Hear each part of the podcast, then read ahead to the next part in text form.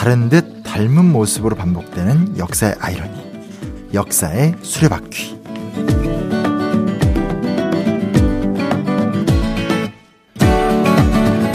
흔히들 역사는 돌고 돈다고들 합니다. 역사를 들여다보면 지금 우리가 겪고 있는 일과 평행이론처럼 닮은 사건들을 어렵지 않게 만나게 되는데요. 개편을 맞이해서 새롭게 준비한 코너입니다. 역사의 수레바퀴. 이 시간에는 우리 사회를 달구고 있는 핫한 시사 이슈를 역사 속 사건과 관련 지어서 이야기 나눠보도록 하겠습니다. 경향신문 송윤경 기자님, 안녕하세요. 안녕하세요. 네, 그 역사의 수레바퀴라는 새로운 시간을 준비했고요. 엘리트 기자님이라고 어, 소문 다 났습니다. 네. 어, 기대가 되게 많고요. 그 저희 첫 번째 이야기 어떤 이야기 나눠보죠? 어, 지난 11월 13일 이 전태일 열사가 근로기준법을 준수하라며 분신한 지 50년이 되는 날이었고요. 그렇죠. 네. 예. 그리고 오는 12월 10일은 음. 태안화력발전소에서 일하다 목숨을 잃은 고 김용균 씨의 2주기가 되는 날입니다. 네 네. 그래서 지금도 일터에서 일을 하다가 다치거나 목숨을 잃는 노동자들이 정말 많은데요. 네네. 그 실태를 한번 짚어보면서 얘기를 하면 어떨까 싶습니다. 제가 사실 뭐 어디 촬영을 한번 갔었는데 그 전태일 열사 기념관 뭐 이런 데 갔었었는데 어 사실 생각보다 굉장히 잘 돼 있고 어 설명도 되게 좋고 해서 놀랐는데 어, 이런 거 있죠. 기억은 아름답게 하지만 현실은 똑같이. 네. 어, 그러니까 기념관은 되게 좋은데 돌아보면 택배 노동자의 네. 현실이라든지 네. 이런 것들이 너무 가혹하잖아요. 네. 그래서 사실 이번에 50주기 맞이해서 언론이나 이런 데서 되게 막 열사라는 단어도 써가면서 네. 보도하는 게 예. 개인적으로 막좀 부하가 치밀어 오르고. 아, 예, 예. 왜냐면 이게 기념한다는 건 현실이 바뀌었다는 걸 전제로 해야 음. 되는데 아닌 것 같아서 오늘 좀 많이 기대가 됩니다. 그 현재 기자님 보시기에 노동 현장의 실태가 어떤가요? 지금 현재? 네. 글쎄요. 전태일 열사라는 존재를 네네. 과거형으로 우리가 기억을 한다면 네네. 사실 그분의 정신을 제대로 이어받지 못하는 거라고 생각을 하고요. 네네. 지금 노동 환경을 보면 음. 여전히 주 매일 12시간 노동을 하면서 음. 주 6일, 때로는 음. 주 7일까지 일하시는 분들도 계시거든요. 네네. 그리고 어, 산재 사망 사고라든지 네네. 산재 재해도 굉장히 많고요. 그렇죠. 그래서 그 얘기들을 좀 본격적으로 그럼 드리도록 하겠습니다. 네네. 지금 한국이요. OECD 회원국 중 산업 재해 사망률 1위 국가입니다. 오. 2019년에는 2,020명이 사망했고요. 네네. 2018년에는 2,142명이 사망했는데요. 한 해? 예. 하루에 6명꼴로 죽는 셈이에요. 어. 그러니까 통계대로라면 어제도 오늘도 그리고 내일도 6명씩씩 죽었고 일터에 예. 죽어 죽을 것이고 앞으로도 계속 그렇죠. 일어 네. 나간다. 네. 일터에서 일어난 사고나 아. 혹은 일터에서 얻은 질병 때문에. 네네. 예. 그런데 이 통계에는요. 네. 최근에 이제 그 관심을 많이 받은 택배 노동자나 배달 노동자 같은 개인 사업자들은 빠져 있습니다. 그러니까 이게 네. 웃긴 게 통계를 보다 보면 개인 사업자가 다 사장님으로 분류가 되버리면서 네, 네. 이렇게 실제로는 노동자보다 처우가 못한데도 맞습니다. 맞죠, 그렇죠. 예. 분류에 다 빠지더라고요. 예, 예. 그래서 그런 분들은 특수고용 노동자라고 해서 어. 사실은 노동자인데 그렇죠, 그렇죠. 법적으로 노동자로서의 법적 보호를 받지 못하고 계시거든요. 아. 그래서 이 문제를 풀려고 지금 노동계에서 굉장히 이제 얘기를 많이 하고 있는 상황입니다. 일단 그건 우리가 좀 인지를 해야 되겠네요. 그렇죠? 네, 네. 그리고 이 산재 통계에 음. 어업인이나 농업인, 공무원의 산재 사망도 빠져 있어요. 아, 이, 그래요? 예, 그렇습니다. 그렇습니다. 그래서 이 통계를 다 합한다면 아마 뭐 안 그래도 1위였지만 어, 규모가 아마 더 커질 게 아니 공무원 이런 건 왜 빠지는 거예요? 그것도 또 분류가 달라서 그런 거예요? 예, 분류 기준이 다른 것 같습니다. 하, 답답한 상황이구나. 예. 이래서 뭐 진실이 접근하면 점점 스트레스가 높아진다는 얘기가 있는데 사실은 근데 그런 게 있죠. 그러니까 어떤 뭐라 해야 되나 민주주의 문제나 이런 거는 한국 사회가 굉장히 감성이 높은데 노동 문제에 대해서는 솔직히 말하면 저도 현장에서 뭐 강연을 하거나 뭐 이렇게 역사를 이렇게 가르치거나 하다 보면 감수성이 확 차이가 나거든요. 그러니까 좀 덜한 거죠. 관심도 없고. 이 보시기에 또 특히 취재를 하시면서 어떤 점이 좀 가장 문제라고 좀 이렇게 많이 느끼시고 이런 것들이 있나요?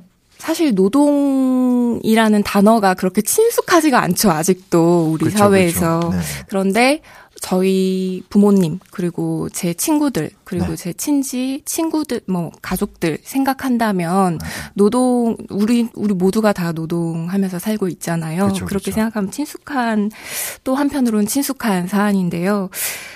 아까 말씀드린 그 일하다 죽는 사, 사례와 음. 관련해서 좀 말씀을 드리자면은 사실 안전하게 일할 권리를 음. 확보하려면 음. 기업에게 안전하게 일할, 일할 수 있는 환경을 조성하라고 요구를 해야 되거든요. 네네네. 네, 네. 예. 근데 안전도 결국 비용이에요. 음. 그래서 사실 가장 산재 사고에서 가장 많은 비중을 차지하는 게 건설업에서의 추락사거든요. 그렇죠, 그렇죠. 예, 그래서 일종의 발판인 비계나 안전 난간 같은 걸 설치하면 산재 막을 수 있습니다. 음. 그리고 고 김용균 씨의 경우에 컨베이어 벨트 밑에 쌓인 석탄을 긁어 모으다가 벨트와 롤러 사이에 몸이 끼어서 사망하셨는데요. 네네. 발전소 내부가 어 들어가 보신 분 얘기를 들어보니 음. 굉장히 바닥이 어디 있는지조차 가늠이 안될 정도로 굉장히 깜깜하다고 해요. 음, 제대로 된 조명 설비도 예, 없다. 예, 조명 설비도 안 돼 있었고 음. 그리고 또 위험한 부분에 덮개를 설치했다면 그리고 조명 설비를 제대로 했다면 혹은 음. 2인 1조로 근무를 했다면 막을 수 있는 죽음이었던 거죠. 근데 이게 이제 비용이라는 이름으로 다 네. 빠진다. 그렇죠. 되는 거구나. 네네. 그래서 기업들이 안전에 투자를 하지 않는 게 일단은 가장 큰 문제고요. 네. 그렇게 하자는 이유를 음. 들여다보면 어떻게 보면 되게 간단해요. 음. 왜냐하면 사고가 나도 처벌 수위가 낮습니다.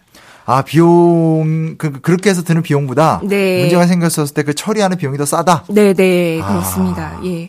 그래서 뭐 그 산업안전보건법이라고 노동환경의 안전을 음. 규율하는 법이 있는데요. 음. 이걸 위반한 사건에서 판결 결과가 어떻게 나왔는지를 보니까 음. 업체 10곳 중 9곳은 벌금형을 선, 고받았는데 음, 음. 벌금이 평균 448만 원이었습니다. 그 너무 너무 너무 낮은데? 예, 너무 낮죠. 어, 네. 야, 근데 이제 이런 좀 물리적이고 물질적이고 그런 것도 있지만 요즘에 또 하나 굉장히 좀 뜨거운 화두는 정신적 고통이잖아요. 예, 예, 맞습니다. 왕따, 뭐 상사의 네, 괴롭힘, 네. 꺼지지 않는 카톡. 네, 네, 네. 네. 그래서 사실 그런 얘기들이 많아서 음. 2019년 7월부터 직장 내 괴롭힘 방지법이 시행이 됐어요. 네네. 그래서 이 법이 시행되면 그런 문제가 좀 사라지지 않을까라고 음. 많이 기대를 모았지만 이 법에 좀 명확한 한계가 있습니다. 음. 그러니까 직장 내 괴롭힘으로 인정을 받으면 음. 정부가 회사에게 조사를 하고 음. 피해자 보호를 조치를 하고 가해자 징계 조치를 하라 이렇게 요구를 할 수 있어요. 음. 근데 이 요구를 따르지 않았을 때에 처벌 조항이 명확하지가 않습니다. 아, 그럼에도 불구하고 근데 법에 의존해서 문제를 풀긴 풀어야 되잖아요. 그렇죠? 예, 그렇죠. 네, 좀 관련 법이나 제도 네. 개선 사례 같은 것들 좀 긍정적인 건 없나요? 얘기를 하다 보면 해도 안 되나 약간 이런 생각도 좀 들어서 아, 직장 내 괴롭힘 방지법 제정 자체가 어떻게 보면 그 자체로는 개선이 뭐 개선을 아. 하고자 한 사례라고 볼 수 있겠죠. 그리고 뭐 음. 뭐 이번 정부 들어서 52시간제 도입이 됐고요. 아. 예, 그 뭐 노동 조건에 있어서는 조금씩 조금씩 앞으로 네네. 네, 나아가고는 네. 있지만, 네네. 네. 음 그게 이제 현실에 좀 반영이 안 되고 있고, 뭐 이런 것들이 좀 문제인 것 같습니다. 그러니까 실질적으로 법과 제도 개선의 변화는 있다. 하지만 그것이 이제 구체적으로 현장에 잘 적용되고 만들어지는 과정은 여전히 좀 부족하다. 네. 그 방금 말씀드렸던 직장 내 괴롭힘도 처벌 조항이 명확하지 않아서 관련 개정안이 많이 올라와 있어요. 음. 그래서 이 개정안이 통과된다면 이 법도 조금 더 실효성이 있게 되지 않을까라고 기대를 하고 있습니다. 네네. 근데 너무 속도가 느려서 그게 이제 문제죠. 문제고. 예. 아, 고민이 될 부분이 많네요. 근데 이번에 어떤 한 국회의원께서 주 52시간제 중소기업 전면 적용을 연기하는 게 전태 정신이다. 또 이렇게 얘기해서 음. 사실 더 이제 뜨거웠었잖아요. 이왕 얘기가 나왔기 때문에 네네. 어, 어떻게 보면 이제 전태일이라는 분을 왜 노동운동 얘기할 때 꼭 짚고 넘어가는지 좀 궁금합니다. 전태일 열사의 분신은 그 당시에는 굉장히 혁명적인 사건이었거든요. 음. 노동자도 저항할 수 있다라는 것을 보여준 사건이 아닌가 싶어요. 물론 네네. 제가 노동운동가는 아닙니다만은 네. 네. 예, 취재를 하면서 느낀 것으로는 그렇고요. 음. 전태일 열사의 분신 직후에 여러 번의 분신이 이어졌거든요. 그러니까 1970년이잖아요. 예. 그렇죠? 네, 네. 이 평화시장 네. 재단사로 예. 노동 문제에 관심이 네. 많았었던 예. 전태일이 결국은 여공 들 어떤 네. 그런 문제들 싸우다가 예. 예. 본인 이제 분신한 걸 하신 거잖아요. 네. 근데 그 이후에 이제 그런 사건들이 이어졌다라는 거예요. 그 그렇죠. 그 이후에 음. 억압돼 있던 분노가 표출되기 아, 시작을 한 거죠. 그 네네. 사건을 계기로. 네네. 그리고 전태일 열사에 대해서 간단하게 이제 설명을 드리면 네. 전태일 열사는 시자로 시작 시다 시다 노동자로 시작해서 재단사까지 올라가신 분이에요. 네, 그 사실 시다라는 말은 요즘에는 이제 좋은 말은 아니잖아요. 그래서 아 예 맞습니다. 보조라는 예. 표현으로 네, 네. 순화해서 쓰려고 예. 노력을 하는데 네. 어쨌든 전태일 정신을 이야기할 때는 사실은 또 되게 좀 중요한 부분인 것 같아서 기자님께 좀 짚어주신 것 같고요. 네. 네. 그래서 재단사는 사실 기술이 있는 그렇죠, 숙련 그렇죠. 노동자거든요. 네, 네. 그래서 임금과 처우에 있어서는 시다와 좀 비교할 수 없는 그렇죠. 처지였어요. 그렇죠. 그래서 그런데 전태일 열사는 시다들의 처지를 자신의 일처럼 음, 여겼거든요. 네네. 그리고 끈질기게 노동 환경 개선을 요구한 것 역시 시다들이 계속 눈에 밟혔기 때문에 음, 그렇게 하신 거예요. 네네. 그래서 전태일 정신이라는 것이 뭐냐라고 했을 때 노동계에서는 연대라는 말을 많이 하거든요. 연대. 예. 음. 사실 저는 그 전태일 열사가 생전에 했던 한마디 있잖아요. 네네. 나에게도 대학생 친구가 한 명만 있었더라면 음. 그 말에 충격을 받은 많은 학생 운동가들이 노동 운동 현장으로 뛰어들었어요. 그렇죠, 그렇죠. 예, 어. 그게 1987년 노동자 대투쟁이 음. 이제 벌어 지게끔 하는 어떤 원동력이 되어 주셨고요. 이 분들이 네네네. 예.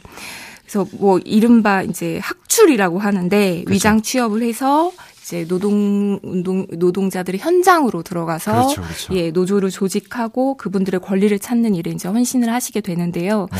어쨌든 노동자가 개개인으로 흩어져서는 발언권을 어, 음. 얻을 수가 없어요. 음. 음. 통로는 헌법에 명시되어 있는 노조할 권리입니다. 음. 그래서 사실 지금 한국의 노조 조직률이 11.8%예요. 음, 음. 얼마 안 되죠. 하지만 그렇죠, 그렇죠. 이 정도라도 노조, 노조 조직률이 갖춰지게 된 데에는 어쨌든 그 전태 정신을 이으려고 노력했던 많은 분들의 헌신이 있었기 때문에 가능하지 않았나 싶습니다. 알겠습니다. 그러면 어떤 그 단순한 어떤 노동자 한 명의 저항이 아니라 그 네. 과정 속에서 또 대학생들의 참여를 통한 민주화 노동운동사의 큰 역할이 함께 있었다라는 것도 우리가 같이 좀 생각을 해보면 좋을 것 같네요. 그렇죠? 네. 그 저희 지금 코너가 많이 개편이 돼가지고 저부터도 음, 막 네. 음악이 막 낯설고 이래서 어려운데 어떻게 뭐 오늘 처음 해보시니까 소감이 어떠세요? 아 예. 어, 기사만 쓰다가 네네. 말로 하려니 정말 다르네요. 그리고 굉장히 빨리빨리 지나가니까 굉장히 집중을 많이 하게 됩니다. 시간이 훅훅 가죠. 네. 그렇죠? 네. 앞으로 많은 연습. 네. 연습 많이 오겠습니다. 글로도 중요하지만 말로도 중요한 네. 어, 두 가지 능력. 그런 거 잘하신다고 생각하고요. 아, 아무튼 노동 문제 첫 번째 주제를 좀 짚어주셔서 너무 감사하고요. 지금까지 경향신문 송윤경 기자님이셨습니다. 감사합니다. 예, 감사합니다.